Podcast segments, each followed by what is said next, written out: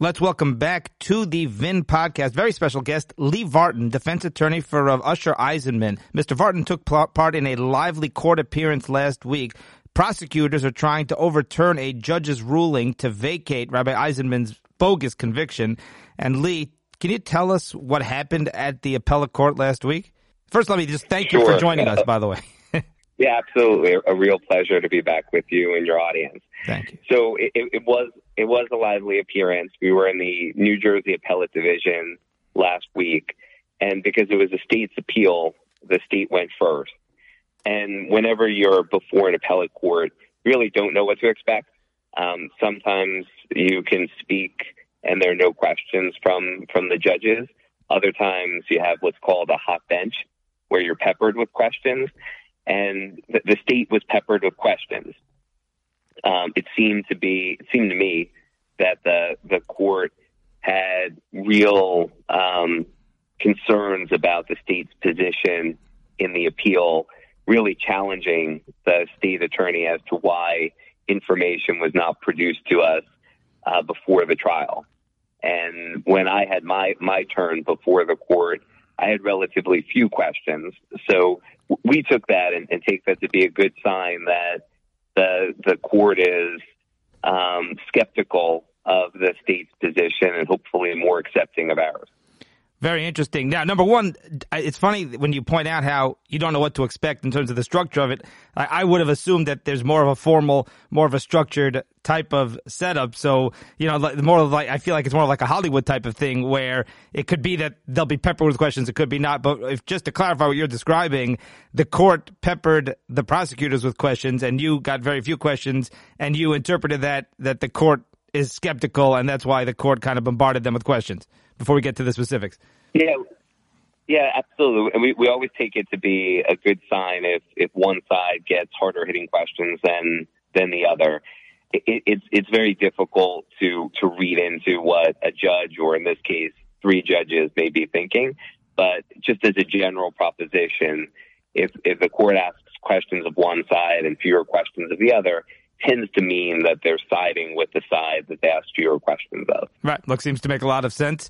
Now, so I want to hear some of those details, and let me just, in a nutshell, give the background that I'm aware of from last time we spoke and from what the, the accounts that I've read. In a nutshell, Rabbi Eisemann was convicted of the biggest charge, money laundering, based on a claim that he used school funds to repay a loan to the school for $200,000. And the, accusation is, which is baseless, as we've discussed in the past, that he made it appear as though he was using his own money but the problem is there's no evidence of a loan to begin with. There's this one QuickBooks entry, and the bookkeeper who made that entry literally says that it, it, it's not true. Either it was a mistake or not accurate. You'll get into that. And prosecutors withheld exculpatory evidence because they literally did not even tell you about the potential testimony and the potential evidence that would have exonerated Rabbi Eisemann. And now last week, the prosecutors trying to claim that they never they never wrongfully withheld that evidence. So please tell us all about that. Yeah, so that that's all a, a good summary. Um, the, the, the only tweak I would make to it is the state was alleging that the loan was not to the school, but to the foundation, which was the fundraising arm for the school. But, but the short of it is that, yes, you're correct. We, we had provided evidence, um, newly discovered evidence to the court that a particular bookkeeper that no one knew about at the time of trial had come forward to say that there was never a loan between Rabbi Eisemann and the foundation, and that she made the quote unquote criminal entry that the state was focused on, and it was not intended to be any sort of loan write down. What it was intended to do was to balance the foundation's books. So that's the newly discovered evidence that we came forward with.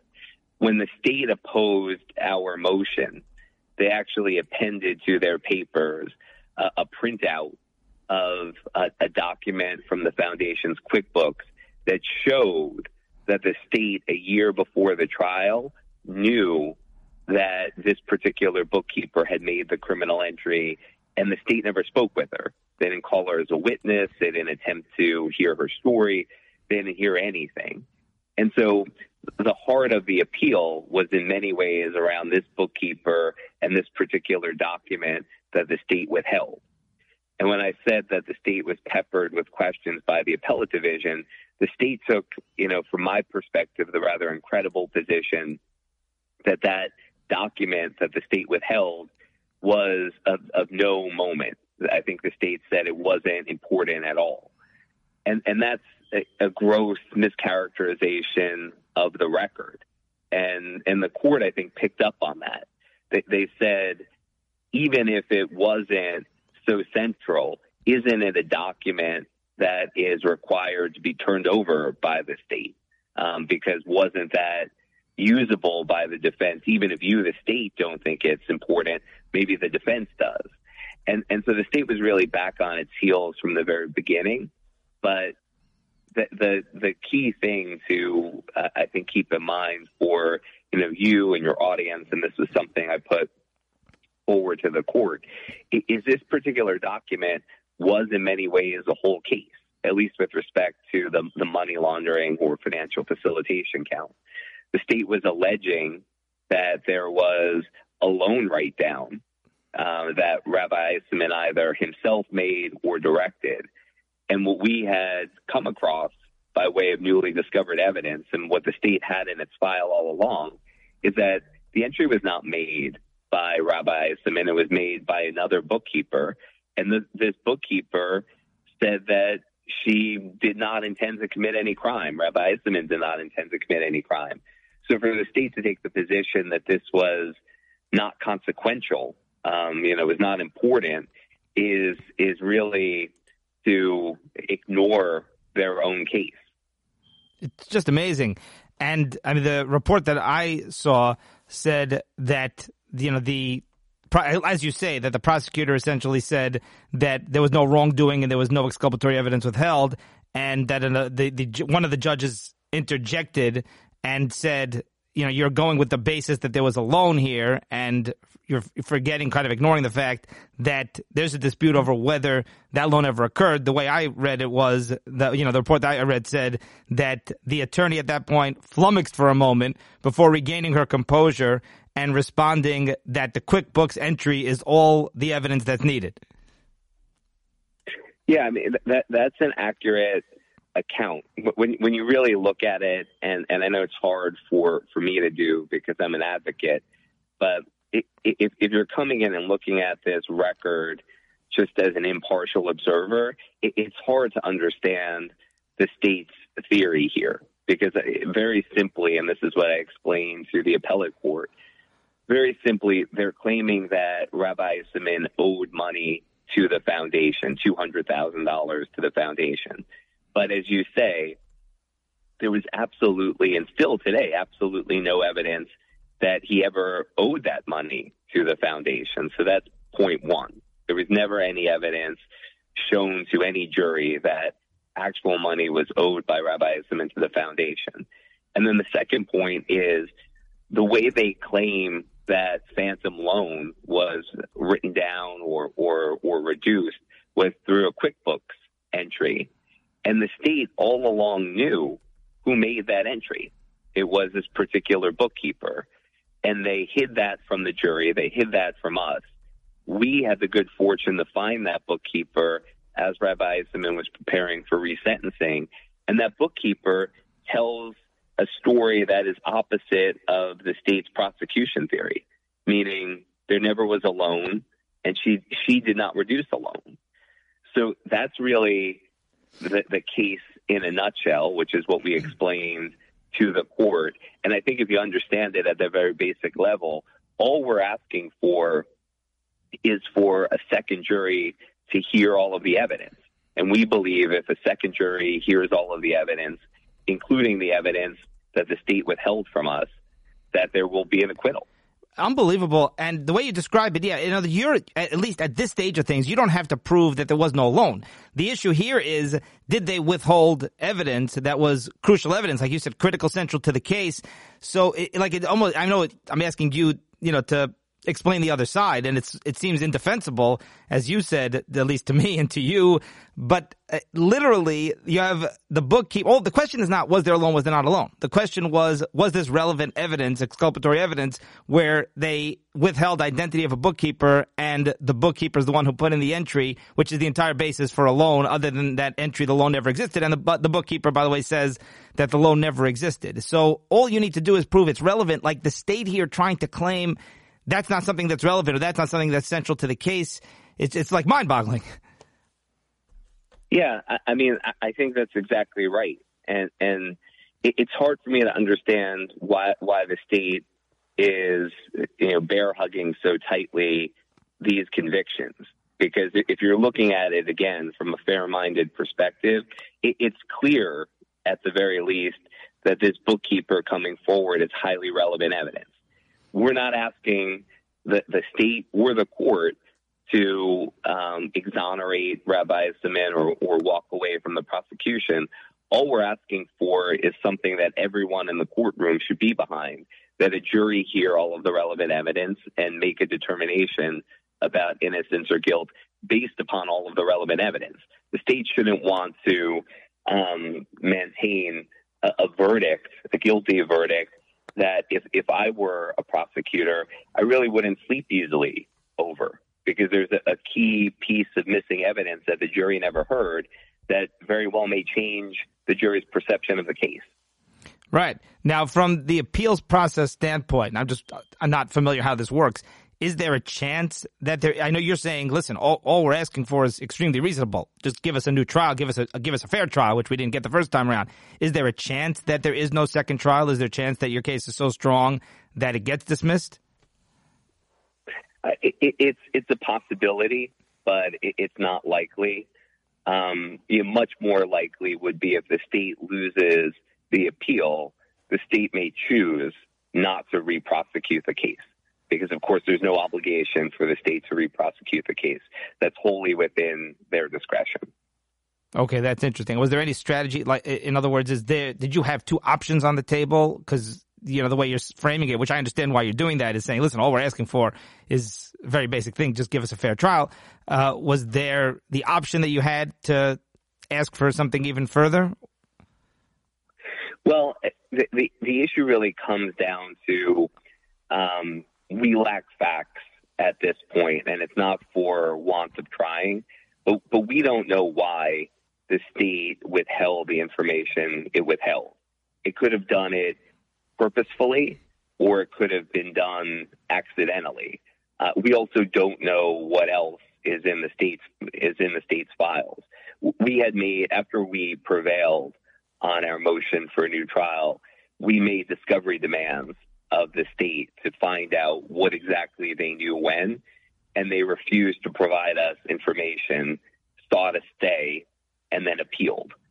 So the reason I bring that up is we would have a much better chance of seeking dismissal of the indictment, seeking dismissal of the case if we had evidence that the state's actions here were deliberate.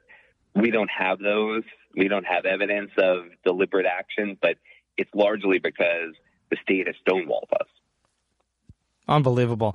Now, I'm reluctant. I don't want to get too far into the weeds, but a little bit more. I have questions about the actual de- nitty gritty details here. So, as you said, Rabbi Eisemann is not the one who made the QuickBooks entry because it all hinges on that loan. And if there's no loan, then there is no possible crime here because the question is the conviction is based on him not repaying that loan or pretending to repay that loan. So he didn't make the entry. Uh, During the original trial where the information was withheld, did you you were aware of that entry? I'm assuming. Did you know who made the entry? Did you know Rabbi Eisemann did not make that entry? Did were you aware about this bookkeeper? What did you know or think?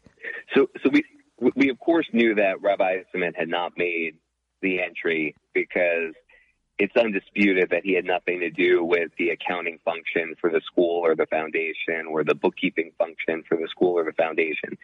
We did not know at the time of trial who made the entry. And that's really, in many ways, the whole point of the appeal. Right. We had made um, a demand, a written demand for discovery from the state several weeks prior to trial. Uh, among requested was all QuickBooks reports in the possession of the state.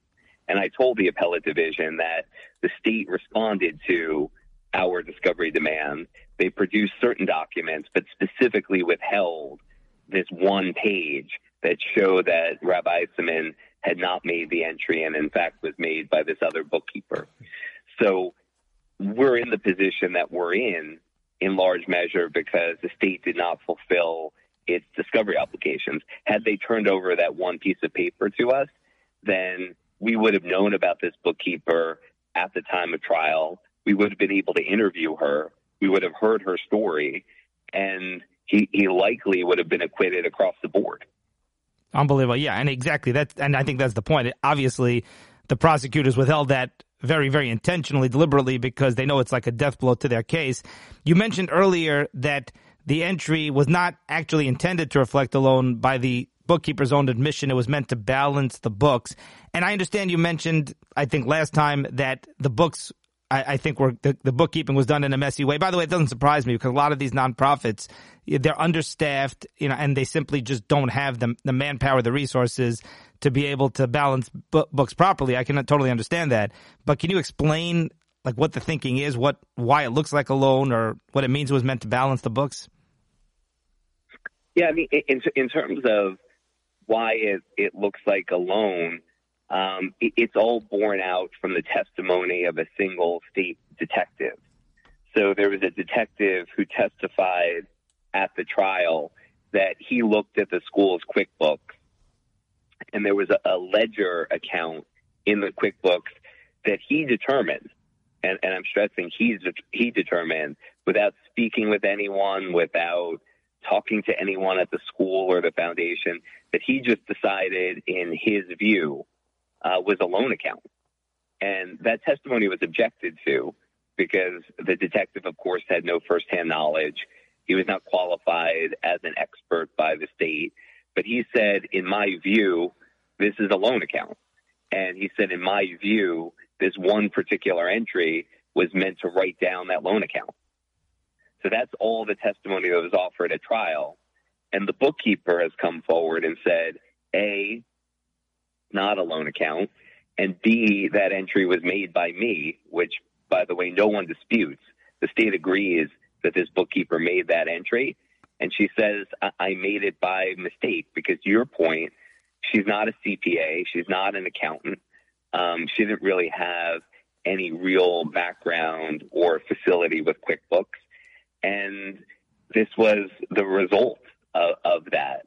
Um, the foundation, by the way, even though the, the books were, you know, charitably a, a mess, never lost its not-for-profit status, is still a not-for-profit with the state, still in good standing, because all of the mistakes that were made in QuickBooks were subsequently cleaned up. It's really interesting. Number one, so it's not. I'm picturing like an entry that says loan for two hundred thousand dollars to Rabbi Eisemann. There's nothing even no. remotely like that. Nothing they, like that. Like they're able to just take something, which, like you said, the the detective decides that it's a loan account. It doesn't say it anywhere. In other words, it's frightening. It's frightening that they can build an entire. And by the way, it's a lesson because bookkeeping for any business or any nonprofit, especially if you could potentially be a target, you have to be so so careful because they can take like nothing and turn it into a crime.